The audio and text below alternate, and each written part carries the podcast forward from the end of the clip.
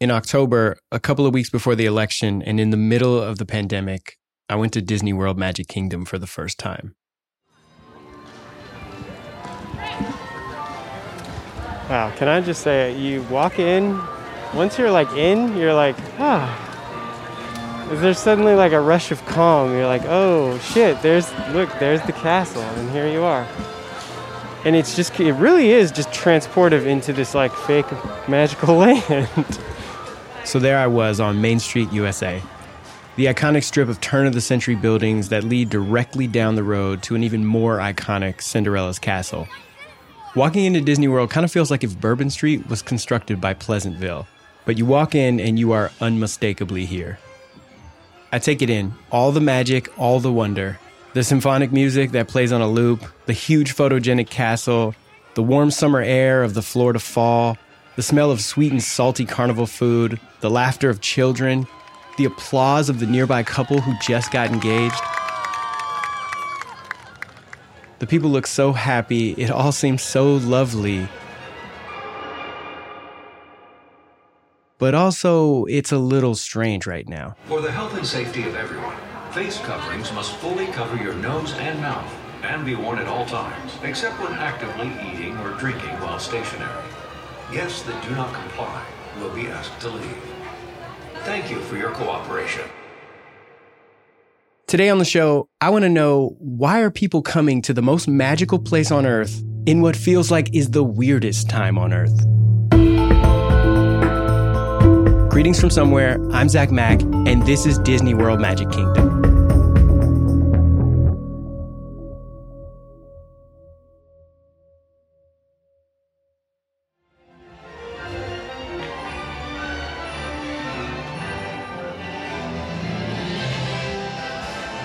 All right, here we are in front of a big ass castle and ready to enter the world of yesterday, tomorrow, and fantasy. I think I think it's uh, Frontierland first, right? I think we got to go or Adventureland. Shit. I take a look at my map to see the way the park's divvied up, and I'm really not sure where to go first. If you're looking at like an aerial map of Walt Disney World, you're looking at a map of the American imagination. Bethany Bemis is a museum specialist at the Smithsonian Institute, and her current research focuses on, quote, Disney theme parks as locations for collective memory of the national narrative.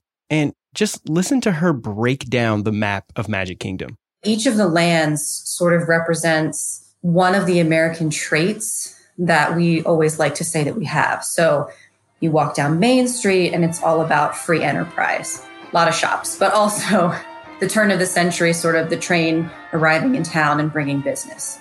Let's take a left into Adventureland. And you're really looking at manifest destiny and this sense of exploration, right? So it's sending off Lewis and Clark to uncharted lands to find new places where we can do American business, however you want to say that.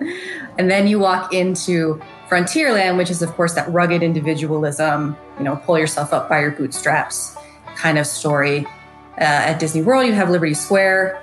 That one's pretty obvious, right? The spirit of independence. If you go into Fantasyland, those are all sort of stories from our European heritage. They're all sort of European fairy tales that speak to both our past as immigrants into this nation and also American optimism. And then if you finish in Tomorrowland, what you have is again optimism, but also that sense of new frontiers, right? So once we've conquered the, the Western frontier, we went into space and created this new frontier for us to, to go explore. So, in a nutshell, you can experience almost all of this sort of Americanness within one day walking a circle around Walt Disney World.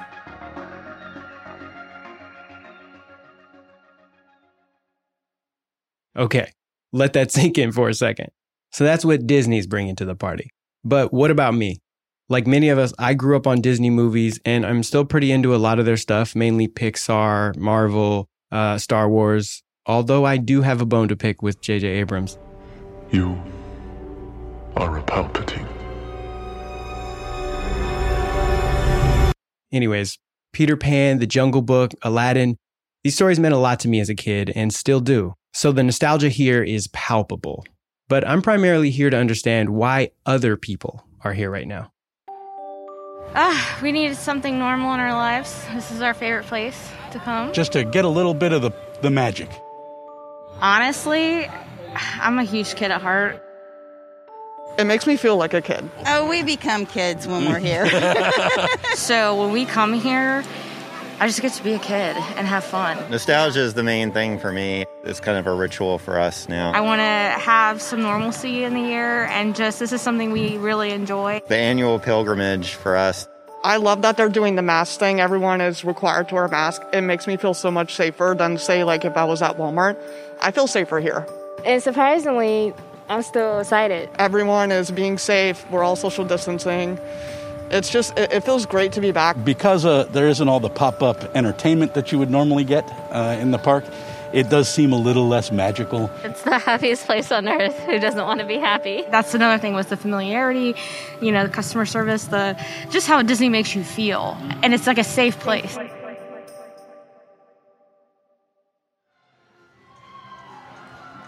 Safety and escape, nostalgia, a place to be a kid again. For kids and some adults, Disney is their blankie. You go there and you feel safe. Everything is fun, everyone is smiling, there's no trash on the ground. The entire time you're there, you just know that everything is going to be okay. And it's been a messed up year, so that need to escape and feel safe is pretty easy to understand. I mean, even the NBA turned to Disney to help safely get through the end of their season. Because let's get real, nobody manages people through space better than Disney theme parks. They have it down to a science. In terms of the parks being open, they have done a really good job. They really have. This is Carlye Wisel. She's a theme park journalist. And yes, that is an actual job. Carlye primarily reports on Disney theme parks and has been following things every step of the way. The numbers don't show that there's been a massive outbreak there, which is fantastic. And I think proves how good of a job they've been doing with enforcing masks and social distancing.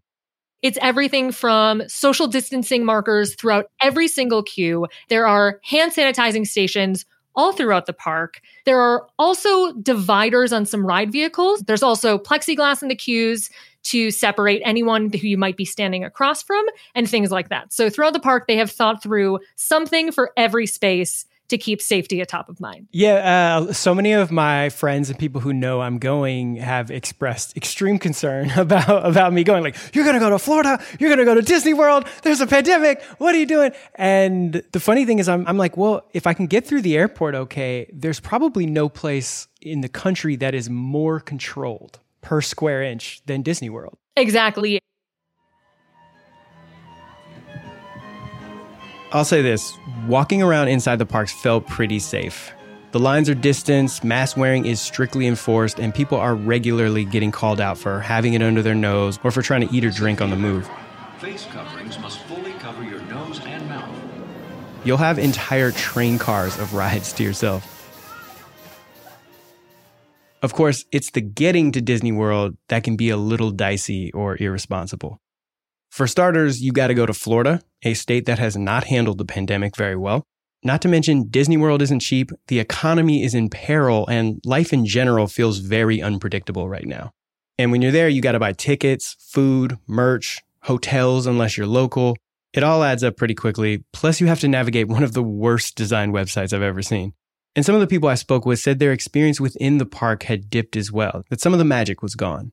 I imagine this probably has something to do with Disney laying off around 30,000 of its workers a little more than half of which are from its Florida properties, which are currently operating at about 35% capacity. But despite all these obstacles and setbacks, people are still going to Disney World. Why do you think people are still going to Disney World? Anything to escape. And I've always prefaced this with that I do not have kids. I've been trapped in a house with myself and my husband and my dog, but not with children. And if I was in a house with children after three weeks, I would be like, we are going anywhere. So there's there's that just like the need for something to do and this is a safer option. I know a lot of people have been going on road trips and things like that, but if you're going to go to a tourist destination, the things they've been putting in place at a lot of these parks are really good. I think it's just that they have everything in place and it's Disney. When we come back, I descend deeper into the park and try to understand the psychology of this world and Disney fandom. Oh boy!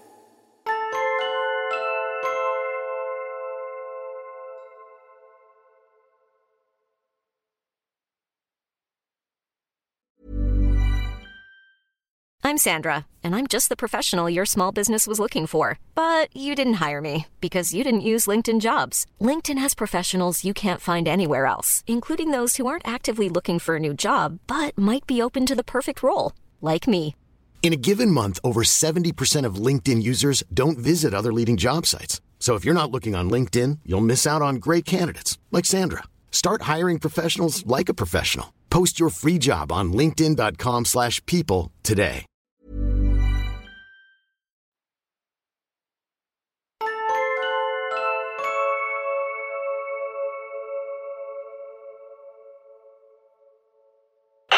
I've recently become hip to the term Disney bounders, which is when people go to Disney theme parks and they dress up like famous Disney characters, but with regular clothes. So it's like it's like a subtle nod using regular clothing to dress up like a character. And so I just saw a great example of a Disney bounder.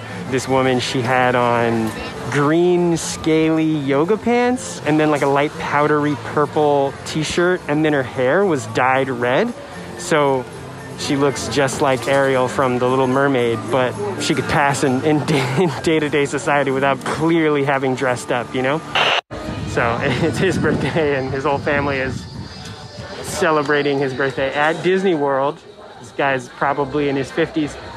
Uh, they're at Disney World, Magic Kingdom, a group of adults, six adults, and they're all wearing like fun family t-shirts to celebrate their dad's birthday, which is touching, but also strange, but it but touching, but also strange, but touching. Okay, this couple just walked by me. I saw the guy, he's wearing a, a gray shirt that just says broke in black block letters across his chest. It just reads the word broke. And then where the O is supposed to be, it's like the silhouette of like the Mickey, you know, so it's like the circle with the two ears. And then I was like, oh, weird. Is, is that like a commentary on like Disney World and them having to lay off workers and COVID and like, wow, like you're really taking a dig at, at Disney while you're in their park. That's kind of bold. And then, I, of course, I looked next to him to his girlfriend or wife, and um, she's wearing the exact same sh- gray shirt, and in black block letters across her chest, it says spoiled. And the O on spoiled is the Mickey silhouette. So, spoiled and broke because he spoils her. Yeah, I don't love the psychology behind it, I'll tell you that. So I ran everything I saw in the park by Carlye because aside from being a theme park journalist, she's a huge Disney fan and more than anyone I know, truly understands this subculture.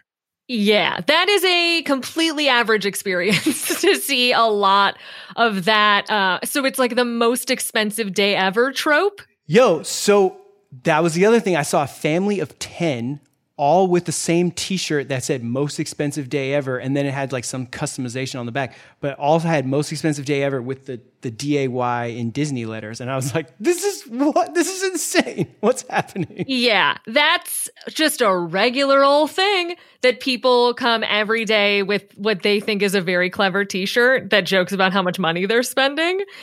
Uh it's it's definitely there's a lot of different circles of Disney fandom and the ones that I dip into mostly like make fun of that by like you would make your Twitter name if it was me it would be like Carlye most expensive day ever like you just make fun of it all the time. But it is something that people every single day show up to the theme park resort wearing matching t-shirts that they paid more money for by the way that say how expensive their vacation is. I think the I think some of them are cute. I think it's cute when couples do. I mean, I wouldn't do it myself because my husband would rather roll over and die into a ditch. But they when they do ones that are like, I'm the beast and like I'm the bill, like those are cute. I think that's cute. Like they love each other. They found something that makes them happy. Great. But the ones that like patronize themselves for being there are not my vibe. I think when I was there, it was really easy to understand why kids love being there and why Disney World is like like a good family activity. That part was not hard to understand at all. I start to struggle when I think about all the adults I was interacting with who were not there with children, not there with the larger family, but just there as adults experiencing it the thing that kind of came up a lot when I was talking to people is like and you would probably know this better than I, it seems like this is a place that people like go over and over and over. Everyone I talked to, all the adults I spoke to, it was no one's first time, you know? It was like their hundredth time, or they have season passes, or they're there quite often. And I started to kind of get a sense like, oh, this might just be your vacation spot. Like this is this might be where you go. And I'm thinking about all the places that you're not going then. You know, all the trips to Europe or South America or Africa or wh- wherever, like all the places you're not going because you're you're returning to the same like constructed fantasy land.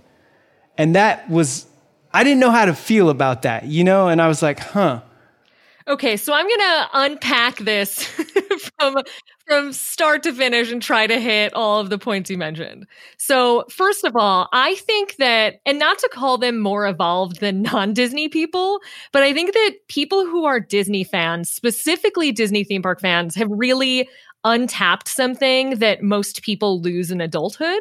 I think that just the if you're someone who goes to a Disney park regularly, you are in touch with what you care about, what you enjoy, and what makes you happy more than the average person.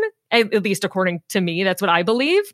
And there is so much joy for people who generally go to these parks for vacation and on their free time, even if they go every single year and to an outsider, it looks like the same place. To us, there's always something new to discover, something new to enjoy. And even if there isn't, even if you're just doing the same stuff you did before, it brings you so much joy to to be on that coaster to to do something that you did possibly as a child, possibly with your children, possibly with your children's children. It's just generation spanning and can bring joy to those throughout every stage of their life. But Disney is really a, a, second home for a lot of people. When you check in, they say welcome home because that's like for the guest, for the staff, like that's what it is. It's someone else's second home. So it's really, it has an emotional tie uh, for the entire existence of someone on planet Earth, typically.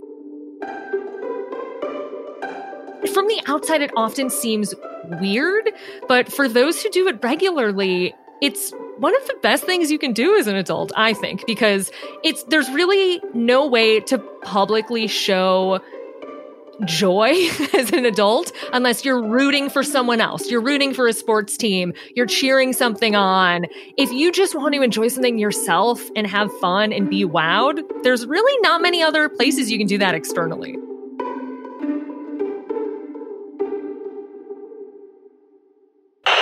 Right, quick, quick check in. Um, Carlye told me to go on Peter Pan. She said it's one of the best rides in the park. Uh, I just went on Peter Pan and pretty thoroughly unimpressed. It just felt old and cheap and worn. Uh, yeah, just not not very impressed by Peter Pan at all. The more time I spent in the park, the more I felt I could see the seams. I'm a producer by trade, so that makes me a bit of a production snob. So on rides like Peter Pan and It's a Small World and even Buzz Lightyear, I just felt like these rides were not holding up without my imagination or tying back to a childhood memory, which I didn't have because this was my first time in the park. Personally, I struggle with feeling like I could ever prioritize returning to Disney World over something like going to Japan or France for the first time. But Carlye, and this is one of the things I absolutely love about her, sees things very differently. You know, walking around a world showcase at Epcot instead of flying, you know, from Italy to France and beyond is much simpler. But I also think that a lot of times when you visit cities like that, you are passively experiencing things. And when you're on a ride or you're, you know, walking from country to country in Epcot and then going on a ride and then going to another magical place for dinner, you're really a participant in the story. That's the way these places are built.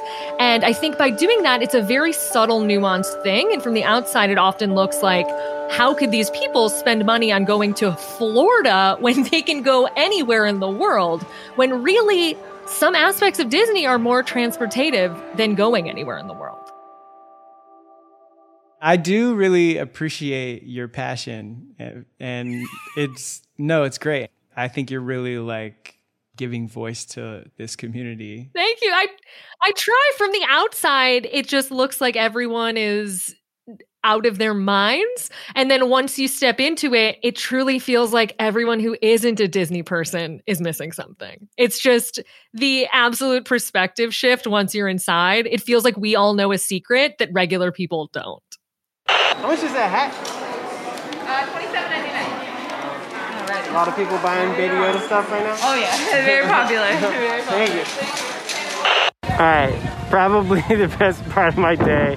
I just walked into uh, one of the gift shops, and they had all this Baby Yoda merch uh, from from the Star Wars show Mandalorian, and I copped a Baby Yoda dad hat for myself. It's just a black hat with a small little image of Baby Yoda on it, and um, I, I decided to swap that with the hat that I'm wearing right now. But yeah, it's funny. Like sometimes buying stuff just makes you feel a little better. Disney sells memories, right? Again, this is Bethany from the Smithsonian Institution. They sell memories of uh, an America that was or that could be, and they sell memories of, you know, your family. And every time you visit, like you said, you're you're touching base to that memory. When Disneyland is first created, right, which you can't talk about Disney World without talking about Disneyland, given that they're sort of mirror images of each other it really represented this sense of safety. It's 1955, it's the Cold War, and Americans are scared. Going to a place where you feel enveloped in your identity as an American, but also you can see points in history where, you know, we, we struggled on the frontier and we came victorious. We struggled for independence and we came victorious. We are working on going to the moon. We believe we'll be victorious it gives you a sense of safety. You went to Disney during this this sort of COVID time, and I think we're seeing that people wanting to go to a place where they feel not only safe physically but safe emotionally as a country. All right, t-shirt check-in. Five or six 20 something year olds just walked past me, uh, all wearing the same shirt. It was a maroon shirt with white Disney type it just read, I'm done adulting, I'm going to Disney World. just fucking opt out. Which is the perfect shirt to see right before going to the Peter Pan ride because, you know, never grow up. It's like a pilgrimage where you go to let go of the things that have crept into your adult life and touch back into that part of you that is optimistic and innocent and can eat candy all day, you know, and not get sick or whatever it is that that sort of you remember growing up that gave you such comfort. All right, I am walking out of Disney World. I've been here almost 10 hours. Luckily, I'm still standing and I'm gonna head home.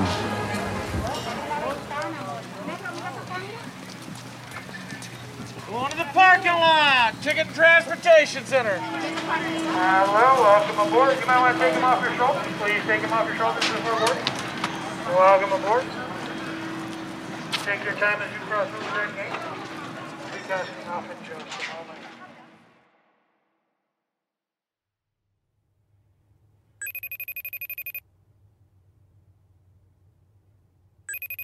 All right, so talk to me about your day. All right. So, oh man. After a long day, I called my friend and co producer on this episode, Pelin Keskin, to rehash Yeah. my adventure. I did see some bounders though, and the one that really stood out to me is probably I'm wondering if like some of them are like too subtle for me to get. Mm, yeah, that is possible. I've seen some on the internet where I was just like, I would have no idea that you're meant to be Minnie Mouse right now, but sure. We talked a lot about Disney World fandom and my struggles to understand it, but how that was okay because ultimately what matters is how the community feels. I get why, you know, you basically spend all year or all month, or like, you know, if you're a seasoned holder, pass holder, like that's your weekly treat. That's what you look forward to. And also, there are other people just as excited as you who share your sense of excitement and make you feel like you're not alone. It's that. It's, it, I think that's kind of what makes people feel a little bit, I don't know, less alone in this world. And I get that.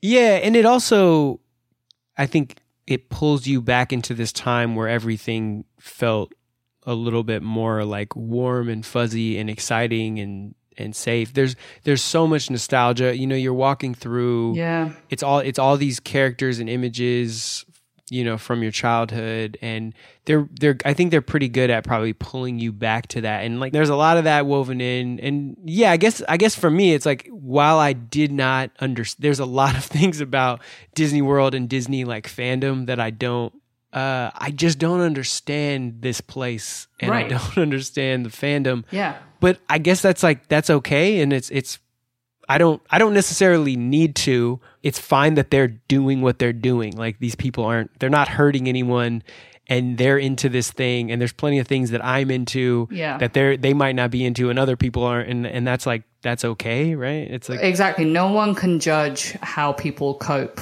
or how people decide to spend their free time or what they love, like what they love doing. We, I mean, I think the thing that you said about nostalgia is really important because, you know, in, in all, like, especially like on Instagram psychologists or whatever, we all talk about the inner child and trying to, you know, make sure that we're looking after our inner child and, and, and healing that person um, the little kid that we used to be. This is a form of that, basically. You're you're essentially reaching back into who you used to be and comforting that person as a grown adult, which I think uh, it is something that I don't know if the fans know that they're doing. I'm sure some do, but I think that's a part of it, and I think that's also healthy, all things considered. I think the main question that we need to be wondering is like, Disney definitely knows that as a company. They know what they're doing. They completely understand that they're capitalizing off of that. Um, they built that world in order for it to be capitalized literally for that reason. They are making it for kids and then they are churning out nostalgia over and over again. Whether it's through theme parks, whether it's through IP, whether it's through rebooting series on TV and then streaming it, they know what they're doing, man. And there's honestly like I kind of respect the hustle just in in like, you know, the the horror show that is late stage capitalism. I get it. I completely get it. This is a very well-oiled machine. And I think the fans trust that. If there's one thing that I think Americans especially respect is to someone that really knows how to do their job. And Disney has known how to do their job since literally they first started. So it's tried and true. Yeah, you nailed it. This is Disney World Magic Kingdom.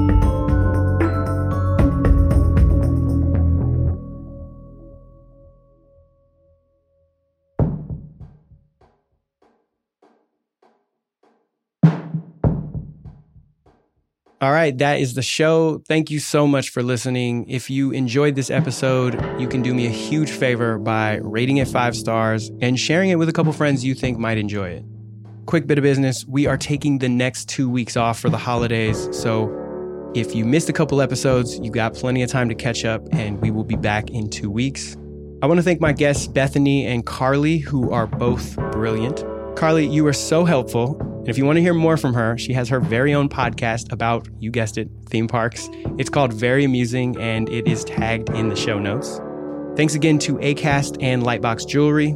And yo, shout out to the Washington Post who included us in a recent article about travel podcasts. That's pretty cool.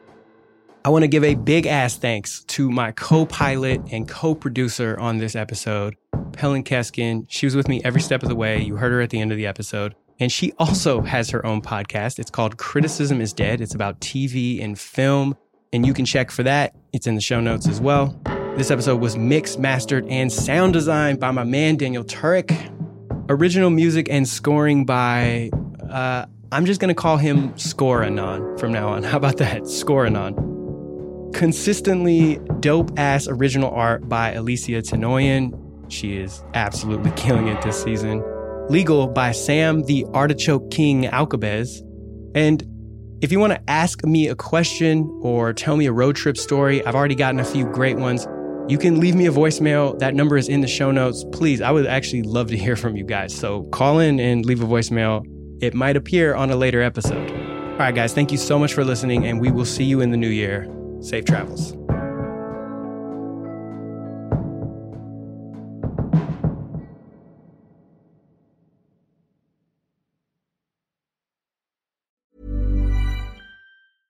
Planning for your next trip?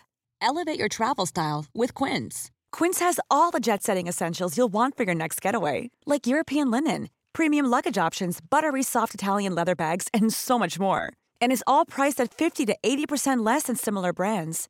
Plus, Quince only works with factories that use safe and ethical manufacturing practices. Pack your bags with high-quality essentials you'll be wearing for vacations to come with Quince. Go to quince.com/pack for free shipping and 365-day returns.